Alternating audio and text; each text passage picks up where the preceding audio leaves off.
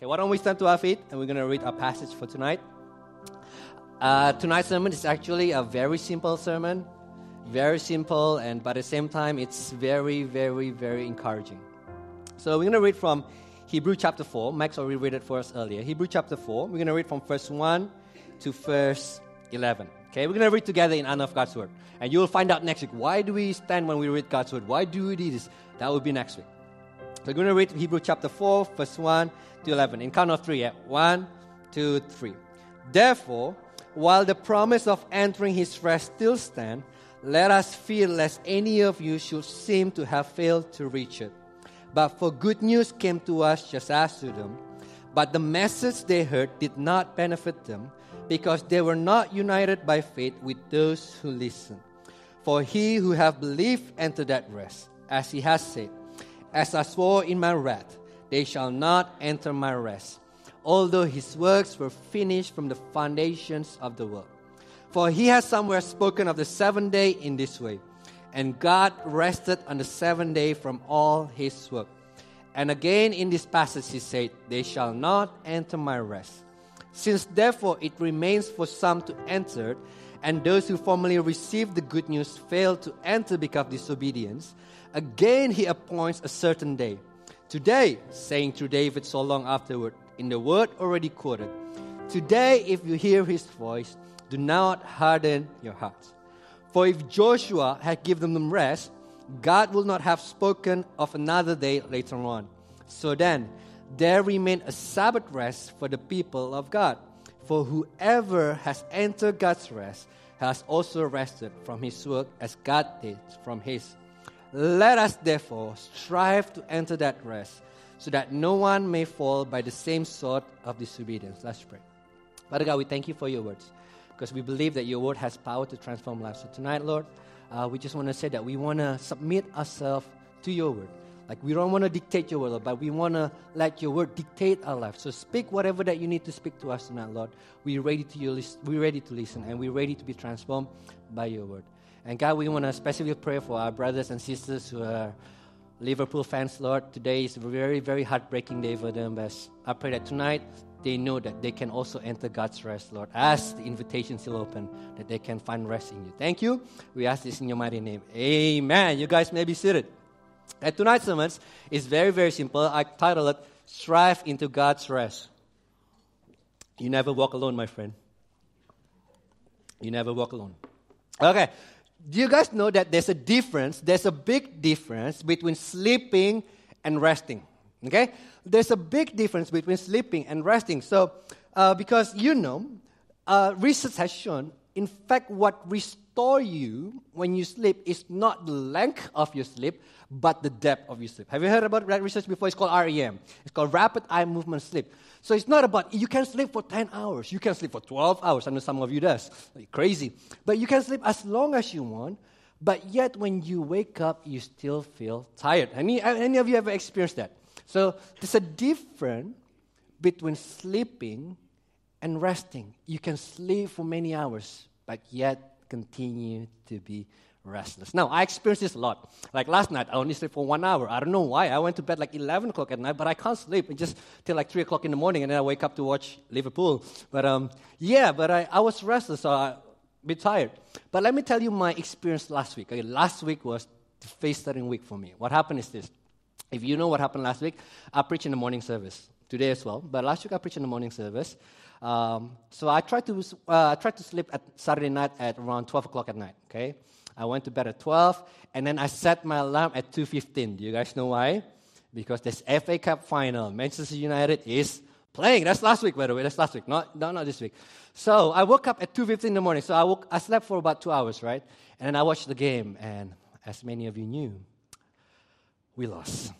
Badly, badly lost. I mean, it's a crap game. And after that, you know, I tried to, I tried to go back to sleep. And I set my alarm at 6.30 in the morning. So I went to bed, uh, I went, tried to sleep around 4 o'clock in the morning. But the problem is this, because Manchester United lost, my heart was saddened. I was frustrated. I was upset. I can't sleep. You know, like, so the first 30 minutes in my bed, like, uh, uh, uh. I was extremely restless. But eventually, after like 30 minutes, I managed to fall asleep. But I had a weird, weird, weird experience. Okay, this is what happened. So I slept for about two hours, between 4:30 to 6:30 in the morning, and in those two hours, I had three consecutive nightmares. Three nightmares in that two hours. My first nightmare is like this. My first nightmare was I was preaching in a very large place, I'm not sure where. But when I was about to preach, I totally forgot my sermon. I forgot everything. Now, if you're a public speaker, then you know that will be like your worst nightmare. Standing in front of people and you just clueless on what to say. And then I woke up. Oh my gosh, what kind of dream is this? And then I slept again. I slept again. I had another nightmare. This time, it's not that I forgot my sermon. This time, I forgot my iPad. This is my sermon notes. So I went to preach, but I don't have my sermon notes. And, I'm, and I woke up again. I'm like, what kind of nightmare is this? Okay? And then I went to sleep again. And now I had another nightmare. This time, my microphone is not working. You know, and I woke up again. I'm like, what is wrong with me? And then my alarm ring, 6.30 in the morning. And you guys, you know, you know what I find out? I actually had an inception moment. Dreams within a dream. So I was dreaming. In my dream, I had a nightmare. So you guys with me? So actually, I, all those time, all these right, three nightmares, I was dreaming that I had those nightmares. So it's crazy. And all I can say is, Manchester United just ruined my night, man. So I, I went to sleep. I, I, slept for about two hours, but I wake up even more tired than before I went to bed. Have you ever experienced that? I was restless. My soul was restless. So, but tonight, through the passage that we just read, basically the author of Hebrews is this: you might be restless, but tonight God is inviting you to enter God's rest. And what do I mean by God's rest? What, what, what I mean by God's rest is it's not sleeping. What I mean by God's rest is a position where you do, you can go to sleep and wake up feeling refreshed where you can sleep, when you can, your life might be in chaos. You, your life might not work the way you expected, but when you wake up, you feel that joy, gladness, delight, even though your circumstance does not change. That is called God's rest. And tonight, the author of Hebrews said, I want you to enter into God's rest. And my friend, my Liverpool friend, tonight, this rest is available for you. Do not, do not, do not be heartbroken. Okay? That's one of the things. But but if you understand this, today is almost impossible. It's almost impossible for us to, for us to have good rest. Do you know why? Two things. First is technology. Because of the advancement of technology, today it's almost impossible for us to have a good rest. Do you know why? Because now, because there used to be a time that when you work, you only work from 8 to 5, correct? When you finish work, you log off from work and you don't touch work until the next day. But today, some of you even carry a laptop everywhere you go, right? Some of you carry a laptop from work. So today you carry this thing called smartphones. And you have access to your work simply just by checking your phone. Your boss and your colleague only one WhatsApp away. And even if that's not enough, even when you're bored, what do you do? You play PUBG. You know that gonna get into sermon someday or later, right? PUBG. You you use, you play PUBG, so you you're very very busy people. You know, I long for the day that you know we don't use smartphone, we use dumb phone. Nokia 3210. Anyone with me? You know, we play Snake rather than PUBG. We play Snake together, right? Or like get a high score. I get 1,000 and stuff like that. But today we, we don't know how to rest because with the advancement of technology, we have all our works in the finger of our hand. But not only that, like back in the days, you only have to compete with Bill from next office. But today, you have to compete with everyone around the world, right? Everyone around the world who does, does the same work as you do, that's your competition. That's why some of you, whenever I say, Are you tracking with me? You just get, Oh, you're CWB. Chandler wanna be, right? Because why? Because you already know, because, oh man, this, this guy, this guy just trying to copy Chandler, even though I'm not. But that's what we do because technology allow us to have access to everyone around the world who have the same role, who has the same duty as us. So that's why we become restless. And not only technology, but the second reason we become restless is achievement. We live in a society today that really, really promote what we call personal achievement. Like we are driven by personal achievement. Like everyone, every, everything around the world today is trying to tell you, you need to be somebody. You need to become someone. You need to be the one, the one person that everybody look up to. Well, I'm not going to tell you my age, but um, most people my age, my friend, um, they're already married. Okay, they're already married, and some of them already have kids. And whenever we talk, uh, I remember this conversation with one of my friends. She tell me about her kids, right? Oh, yours. You know, my kids, uh, when my kid's to go to this college, okay? My kid's to go to this high school, and my kid's to become a doctor, and it's amazing. And, and, and then she start telling me all the lessons that her kids is on right now. Like she's taking maths lesson, English lesson, Mandarin lesson, ballet, swimming. And I'm like, yo, um, how old is your kid? Four years old. And you're like, come on, that's overparenting, right? Some of you, nope, that's the story of my life, God. Sorry it. but um, that's the, what's happened because we are driven by personal achievement. We, are, we live in a world that we try to become somebody. We try to show to the world that we, become, we can become someone. And because of that, no wonder, no wonder many of us are weary. No wonder many of us are exhausted. No wonder many of us are tired. And to those of you who are weary and exhausted and tired, this invitation tonight I want you to enter into God's rest. Now, what do we mean by entering God's rest? I will explain to you. But basically, my sermon is going to be divided into three sections. First, there's invitation to enter the rest of God. Second, why do we not enter God's rest? And third, how do we enter this rest? Now, the first one, the invitation to rest. We're going to read from verse 3 to verse 10. Okay, this is a long one. Bear with me. The author of Hebrews says this For we who have believed enter that rest, as he has said. As I saw in my wrath, they shall not enter my rest, although his work were finished from the foundation of the world. For he has somewhere spoken of the seventh day in this way, and God rested on the seventh day from all his work. And again in this passage he said, They shall not enter my rest. Since therefore it remains for some to enter it, and those who formerly received the good news failed to enter because of disobedience, again he appoints certain day. Today, saying to David so long afterward, in the words already quoted, Today, if you hear his voice, do not harden your heart. For if Joshua have given rest, God will not have spoken of another day later on. So then, there remains a Sabbath rest for the people of God. For whoever has entered God's rest has also rested from his work as God did from his. Now, let me explain to you what this, this, this this fair graph is actually very complex, so I'm not going to explain to you first by first because it's extremely complex, but I'm going to explain to you the meaning. The meaning is very simple. Simply this you can only find true rest in Christ. Simple, right? You can only find true rest in Christ. But let me explain to you the order of Hebrews argument. Okay? It begins with this. It begins, he says this, that um, you need to understand that there is this thing called original rest, and then there's this thing called the stages of rest. Okay? Let me explain to you the original rest. What is the original rest? Now, if you ever read the book of Genesis, then you will know that in the book of Genesis, God created the world in how many days? Seven days, correct? So God worked for, in, for six days, and on the seven days, God rest. Okay, that's in Genesis 2, verse 3. This is what it said. So God blessed the seventh day and made it holy, because God rested from all his work that he had done in creation. So if you read book of Genesis 1 and 2, you'll find this rhythm. Okay? You find this rhythm. God created sun and moon, and it was good. God created land and the sea, and it was good. God created plant and animals, and it was good. God created the sun, the sun and the stars, and it was good. And God created male and female, and it was good. And when everything comes together, when everything joined together, when all the creation are finally finished, then God make this bold declaration. It was what? It was very good. Now, there's a Hebrew word for that. Hebrew word for that is this shalom. Okay, you might heard that before. You, your parents might say that a lot. Shalom, shalom. What does it mean? It simply means this: a perfect peace. And now, after God creating everything good, the Bible says this, and God rested on the seventh day. Now, what does it mean for God to rest? It does not mean this, oh my gosh, man, I'm tired, you know. Creating Adam with that small eyes take a lot of precision and hard work. So I'm really, really tired after all the work that I've done.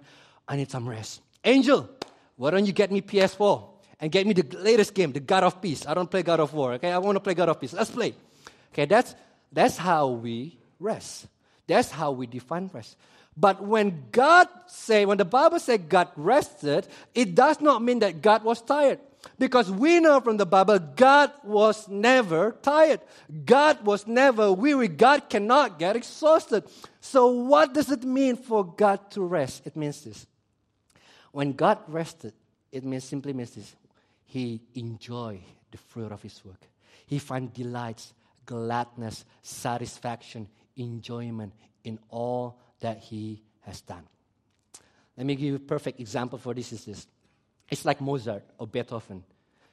When Mozart and Beethoven finally finished writing, composing their music, what do they do?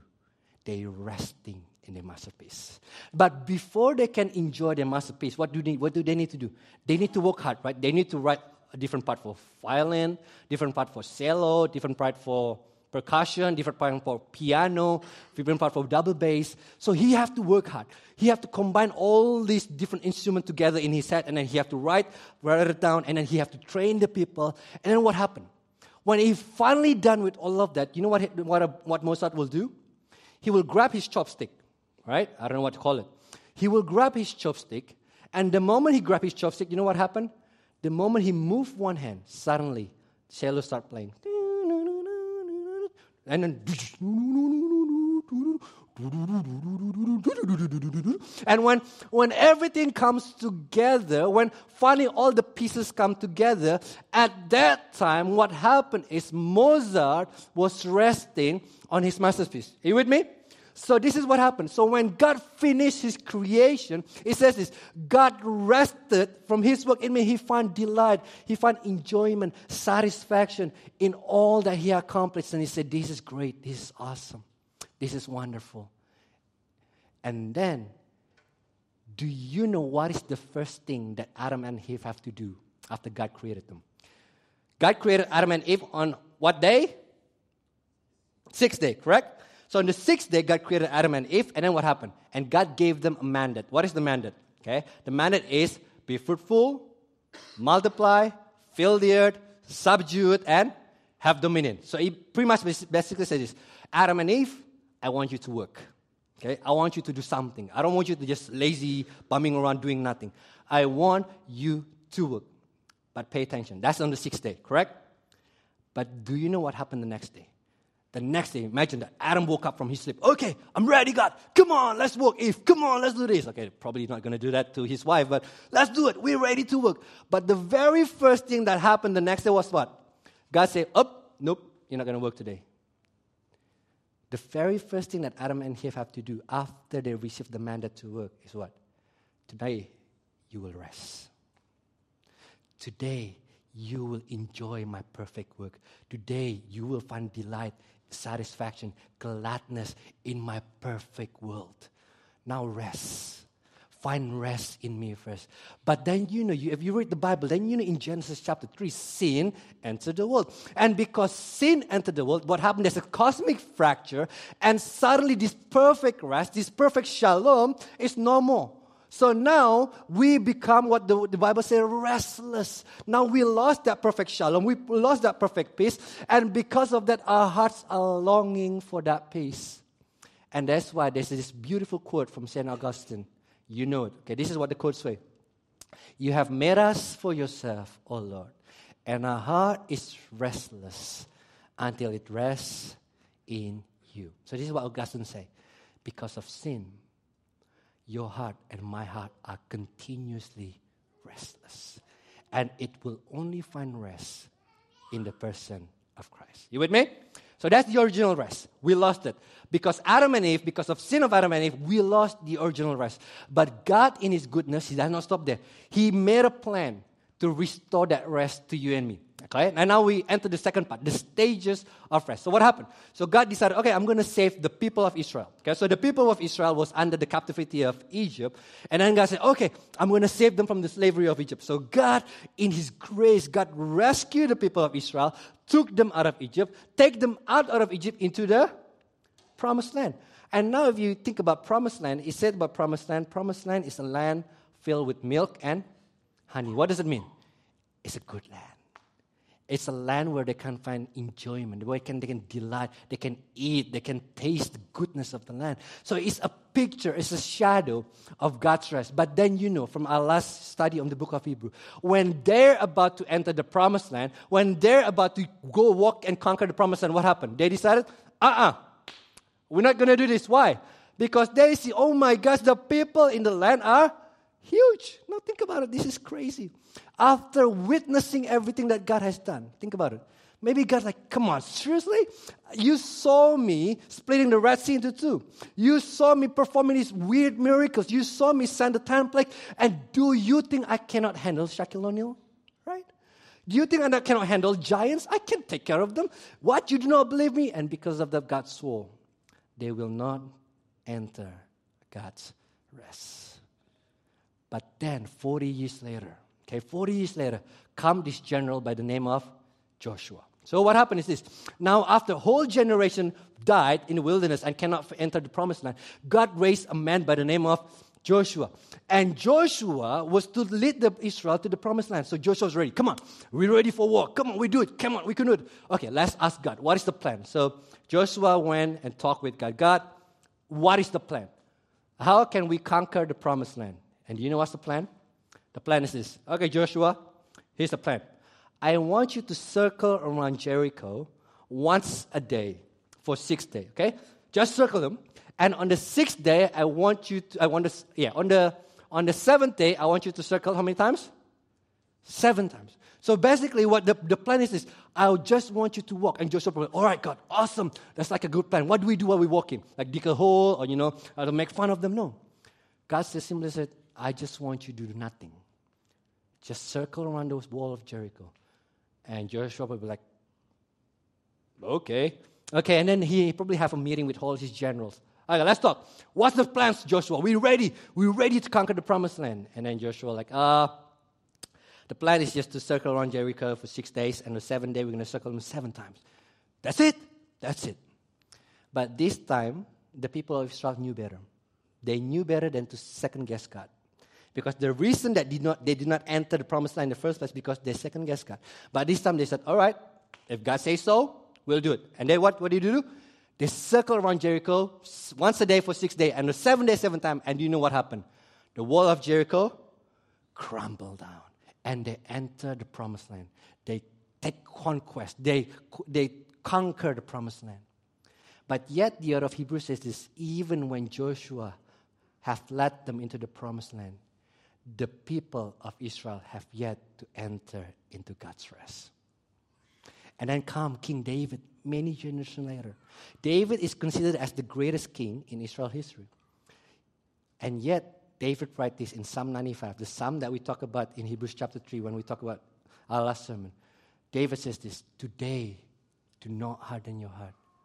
Enter into God's rest. That means this even though the people of Israel have entered into the promised land, even though the people of Israel have conquered Canaan, even though they have tasted a bit of the promised land, a bit of God's rest, they have yet to enter the fullness of God's rest. Do you know why? Let me tell you why. Why do we lose our rest in the first place? Sin. Because of sin. And until the problem of sin is taken care of, there will be no rest. And that's why, that's why. And then the next thing that what the author of Hebrews says is even though these tribes are in the promised land, God still promised them another Sabbath. Another Sabbath. And now you ask me, what is Sabbath? Let me tell you. First, there's two, there's two things about Sabbath. Sabbath, first thing about Sabbath that you need to understand is Sabbath is a day of rest. So it's basically Sabbath is a day where you do not work and where you decide, you know, well, I'm a finite being. I'm not infinite. That means I need to rest. I need to know, I need to feel my energy. I need to know that even, you know, when I sleep, the world was still running. Basically, the whole thing of the purpose of Sabbath is this to let you know that you're not God. That God is God and you're not. So that means this you can relax, you can breathe, you can take nap, not now, though. Some of you are very eager. Okay, I want to apply the Sabbath rest tonight. No, no, not now. Maybe when you go home, you can apply the Sabbath rest then. But right now, right now, not yet. But this is the, the purpose of Sabbath. Sabbath is basically a day of rest where you can find rest in God, where you can finally say, you know what, I'm not God. And even without me, God is fine. God does not need me, but I need God. That's the whole one, the first verse of Sabbath. But the second purpose of Sabbath is in Deuteronomy 15, uh, 5, verse 15. In Deuteronomy 5, verse 15, this is what God said about Sabbath. He says this You shall remember that you were a slave in the land of Egypt, And the Lord your God brought you out from there with a mighty hand and outstretched arm.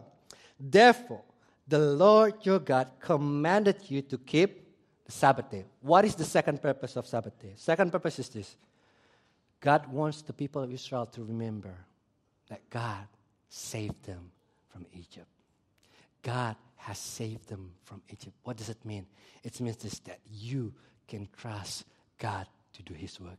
You can trust God that He will set you free, that He will bring you His promises. That's the second purpose of Sabbath.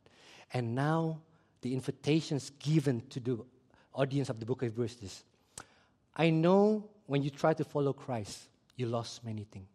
I know when you try to follow Christ, you lost your privileges, you lost many rights. People persecuted you, people badmouth you, people think bad about you, society do not want you. I know you lost many things when you follow Christ. But understand this, even in the midst of that chaos, God is said, Come on, enter into my rest.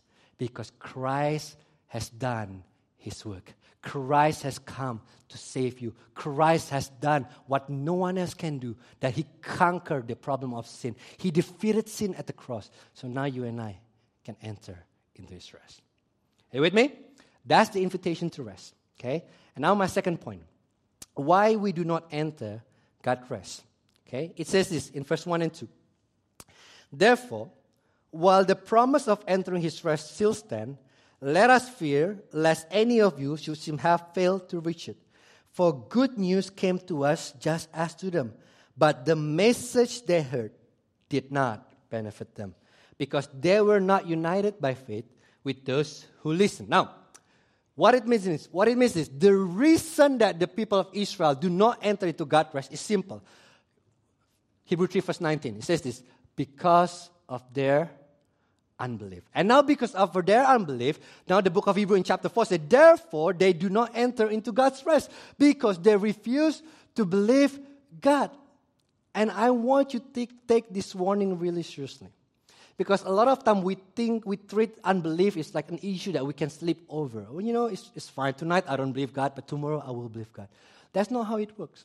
According to the book of Hebrew, unbelief is more function like a cancer that can kill you that can destroy all of you. So you need to beware of unbelief. In fact, the book of Hebrews says you should fear. You should fear unbelief. What does it mean? Does that mean like we have to be afraid every day? Like, oh my gosh, am I, am I, am I believing God today? Am I in unbelief today? I don't think what the author of Hebrew was saying. Because the author of Hebrew continues alone is enough. us that Christ alone is enough. Christ's sacrifice alone is enough. He is sufficient. But yet, at the same time, he continued to give you this warning do not, do not let unbelief conquer your heart. Fear unbelief. What does it mean? It means this you and I need a healthy doses of healthy fear. Okay, what is healthy fear? Can we have the statement?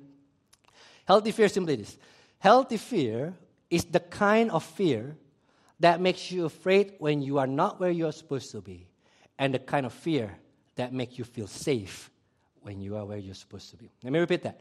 Healthy fear is the kind of fear that makes you afraid when you're not where you're supposed to be, and the kind of fear that makes you feel safe when you are where you are supposed to be. Let me explain. I grew up in Bali. I was born and raised in Bali, and I moved to Sydney when I was 10 years old. So, when I still lived in Bali, Bali was not like it is today. Bali was clean and nice. Okay, you can ask Kailu. Back in the days, Bali is a clean place. Okay, and um, one of the things that I love to do after school, um, when I was about seven or eight, uh, I love to ride my bike. Anyone love riding their bike? I love riding my bike. Yeah, so my dad gave me permission. Like Yoshi, you can after school when you finish all your homework and stuff, you can go and have fun and ride your bike. So that's what I did. So me and my friend, one of my friends, she's my best friend, the only friend I have pretty much back then. So we will ride our bike, uh, ride bike every single day. After school, we will have fun. And then my dad already gave me a warning. Yossi, you can have fun and ride your bike, but do not wander off too far. Okay, that's all. That's all. So one day, my friend or my good friend he said this. You know what? You know that there's a lake near near this area do you want to ride to the lake? And I'm like, why not? Okay. So we did. So we ride our bike to the lake. And like, like I told you, back in the days, Bali was clean and nice. So when we get to the lake, you know, I was exposed to this side that I never saw before. You know, I was exposed to the dark side. What did I see? I see many ladies taking bath in the lake. Okay, that's like, whoa, what is this? This is a brand new side for me, right? We, I never exposed to this side before. So I was exposed to this side. I'm like, oh, at first we take a pic, like we don't, we're afraid to get closer. So we'll take a pic from far. But eventually, you know, little kids, eventually we get braver and braver. Finally, at the end of the day, uh, they were taking shower, they're taking a bath next to us, and we were playing next to them. You know, they don't care. We're kids, and I don't really care because I don't know anything but when I was seven. So we play. So we play, we play around the lake, and what eventually happened is I get wet, really wet. And then I went home. Okay, I thought, I thought the problem is solved. Like, well, my parents will never find out that we play in the lake, right? They don't have ice everywhere, right? No one will know. But what I forgot is this my clothes were still wet. So, I don't know who, but one of the in my house told my dad and my mom that Yossi was playing in the lake, right? So, when my dad got home, do you know what happened? He was really, really upset. He was frustrated. He was angry. And back in my days when I was young, we do not have timeout. You know what timeout is? Timeout. go in the corner, think about what you do. Okay, that's what how parents do things this day. In my days, we don't have timeout. You know what we have in my days? Pachung, right? Belt. So what my dad did is this: he belted me. I don't even know if that's a word, you know. But he belted me. I created my own verb. He belted me. He smashed me. He, he hit my leg. And I was crying. I was, no, I'm sorry, Dad. I'm sorry. I'm sorry. He belted me. And once my dad finished belting me, there comes the angel, my mom. So my mom will come and, oh, okay, take me aside and put some oil on my leg. And you know what my mom would say? My mom would say things like this You know, your daddy loves you very much. The reason dad belted you is not because, he's, because he hates you, not because he's upset and wants bad, something bad for you. The only reason he belted you, why? Because he loves you. Because playing in the lake could be very dangerous for you. you. We can easily lose you and no one know. You can easily get into accident and we cannot help you. That's why daddy belted you. Okay, and do you think what happens next? Do you think the next day I will be, okay, no more biking for me? No, I will continue to ride my bike. My dad will still give me the freedom. Come on, go, have fun, enjoy biking. So I will do that. I will still enjoy biking with my friend. But whenever I come near to the lake, there will be this sensor called belting, belting. Okay, let's turn right. Belting, belting, turn right. Why? Because I remember what happened. And the same thing is happening through the book of Hebrews. It says this I want you to enjoy the freedom that Christ has purchased for you. I want you to live in such a way with delight, satisfaction, knowing that Christ has purchased everything for you. But fear, unbelief, do not go there. Do not touch it. Because if you go there, you might not come into the promised land. You might not enter into God's rest. Fear, unbelief. We need to have a healthy fear that knows that God, God, God cannot tolerate unbelief. That's the reason why do not enter God's rest. So, then, the next question is this How then do we enter God's rest? Three point, and I finish. First, the first thing, how can we enter God's rest, is simple this. If, you, if, you, if you've been in RSI for a while, RYI, you know.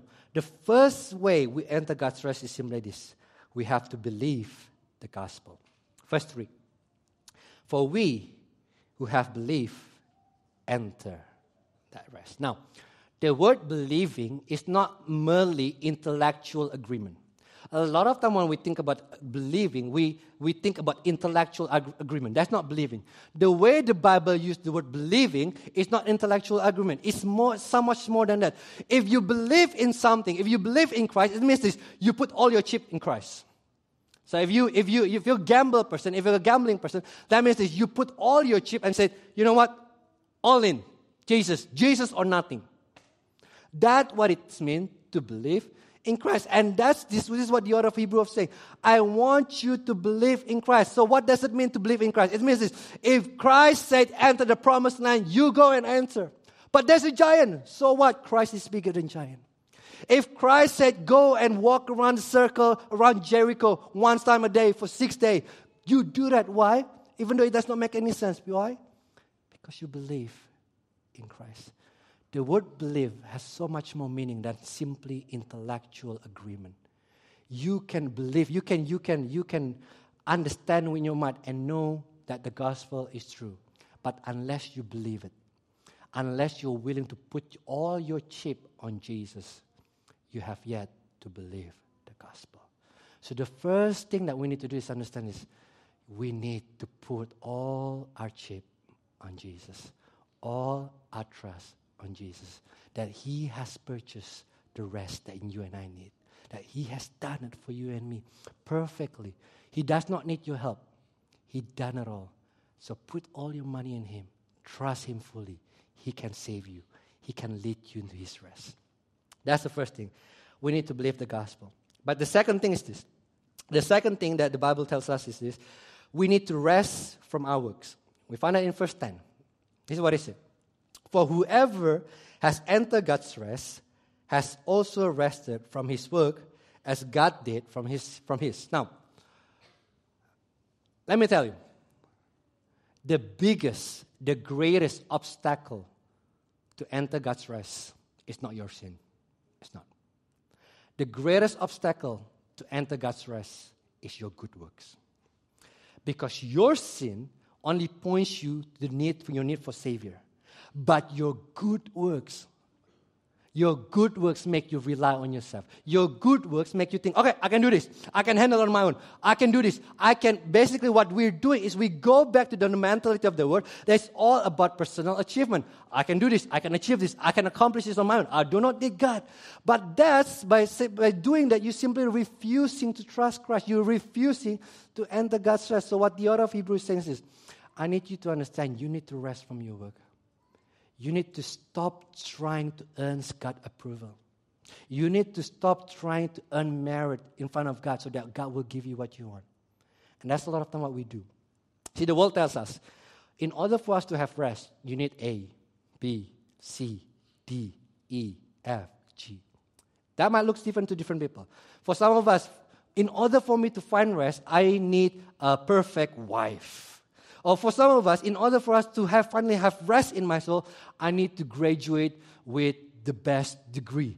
In order for me to have find rest, I need to have high distinction on my paper.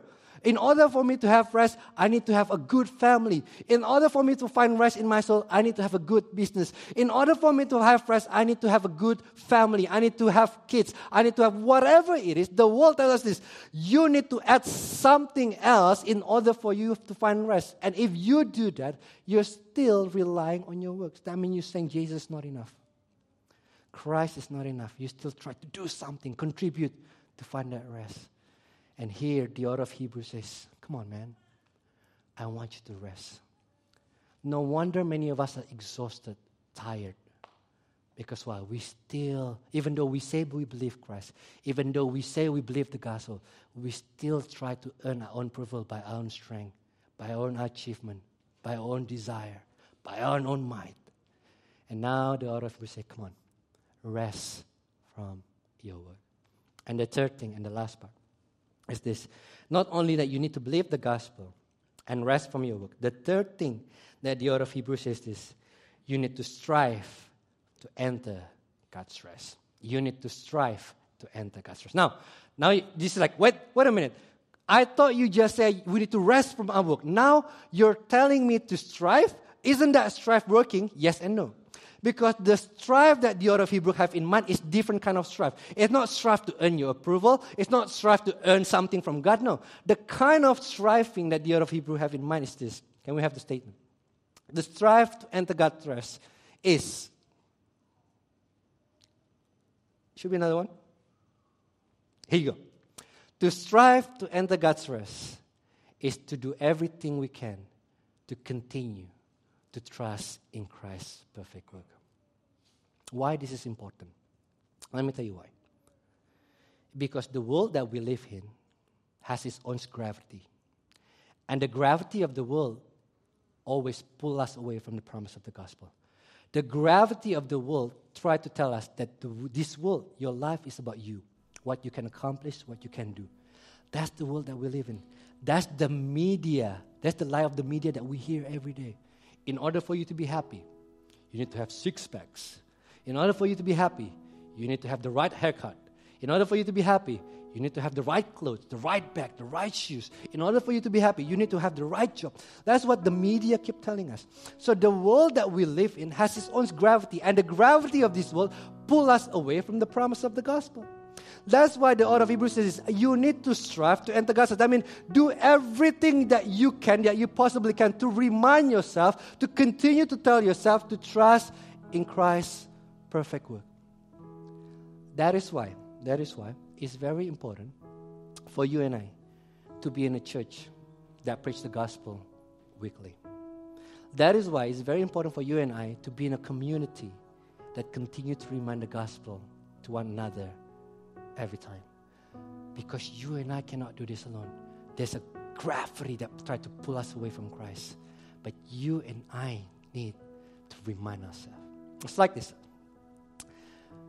Imagine you live in a very cold house during the winter in Korea, minus 10, minus 15.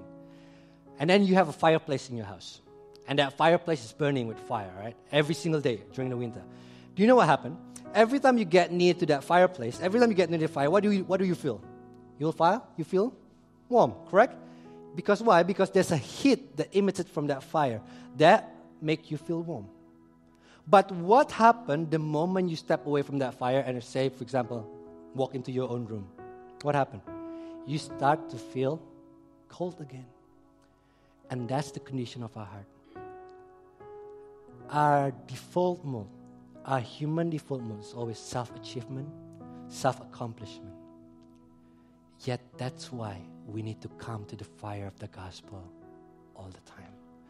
Whenever the sin lies to me and say, Yossi, you're not worthy to become children of God, I walk to the fire of the gospel and tell, remind myself that Christ has purchased me. Every time doubt come over me, like I'm not sure if God really loved me, I come to the fire of the gospel and remind myself that Jesus died at the cross for me. Every time the world tells me I need A, B, C, D, F, G, why are you 32 and single? Every time I have every kind this kind of language come into my head, I'll remind myself. I walk into the fire of the gospel and tell, remind myself that in Jesus I am loved. In Jesus I am treasured. In Jesus I am heir and this does not come automatically. We need to do it intentionally. Continue, continue to come to the fire of the gospel. That's what striving into God's rest means. That we need to remind ourselves again and again of what Christ has done for us. Because we forgot every day. And the world tell us otherwise every day. So my encouragement to you tonight is this. I know many of us are weary following Christ is not easy. Maybe you have many unmet expectations. Maybe you have doubts. Maybe you have questions. Maybe you're tired. You know, I've, I've been trying to be good, but how come things never work out for me? Maybe you're weary and tired. But the author of Hebrews is this tonight, for those of you who are weary, this invitation come into God's rest. And let me finish with this quote from Jesus. I love it. You know it. One of the most famous Jesus saying is this is Matthew 11, verse 28 to 30. Come to me, all who labor and heavy burden.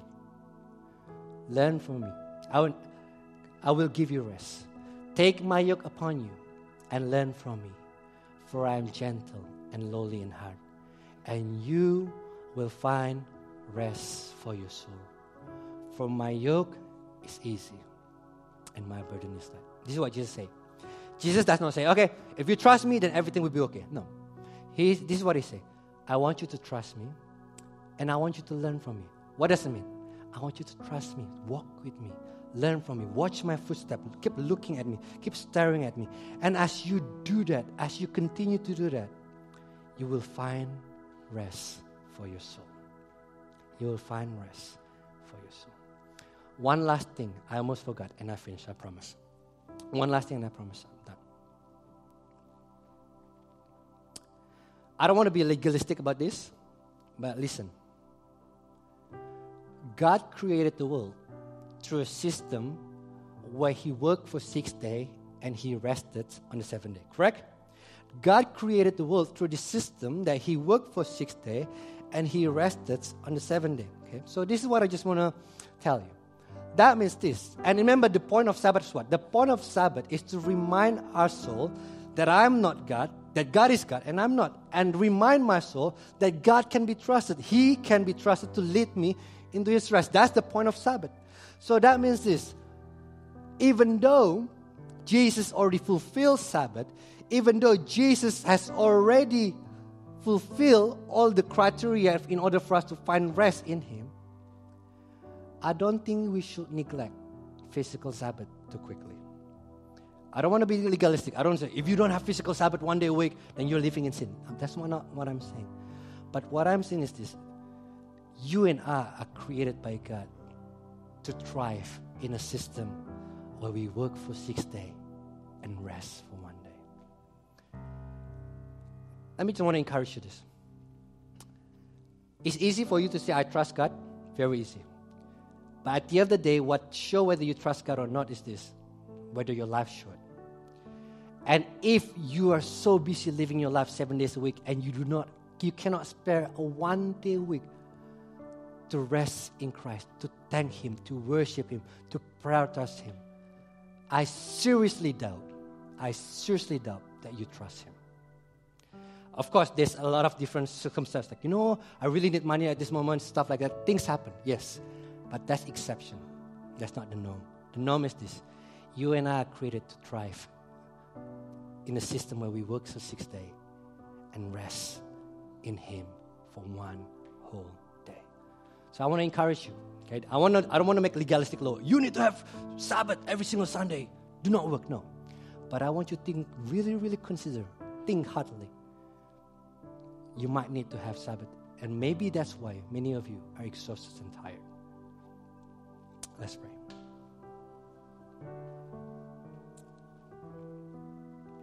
God, we praise you. For tonight, we receive the invitation to enter your rest. I know many of us tonight are weary, God. Many of us are exhausted. And many of us are struggling in trusting you. Many of us are struggling in walking in your way. But tonight we hear your invitation we tonight, tonight we hear the invitation from the mighty King to come and enter into his rest. So tonight, Lord, we want to say that we want to trust you. We want to believe the promise of the gospel. We want to trust the good news that Jesus, you have died for us. You have conquered our restlessness. You have conquered sin. You defeated sin once and for all at the cross. So now that we no longer have to fight and we no longer have to strive for our own perfection. Because in you, Jesus, we have that perfection. So tonight we want to rest from our work. And we want to trust in your perfect work. So help us, Lord.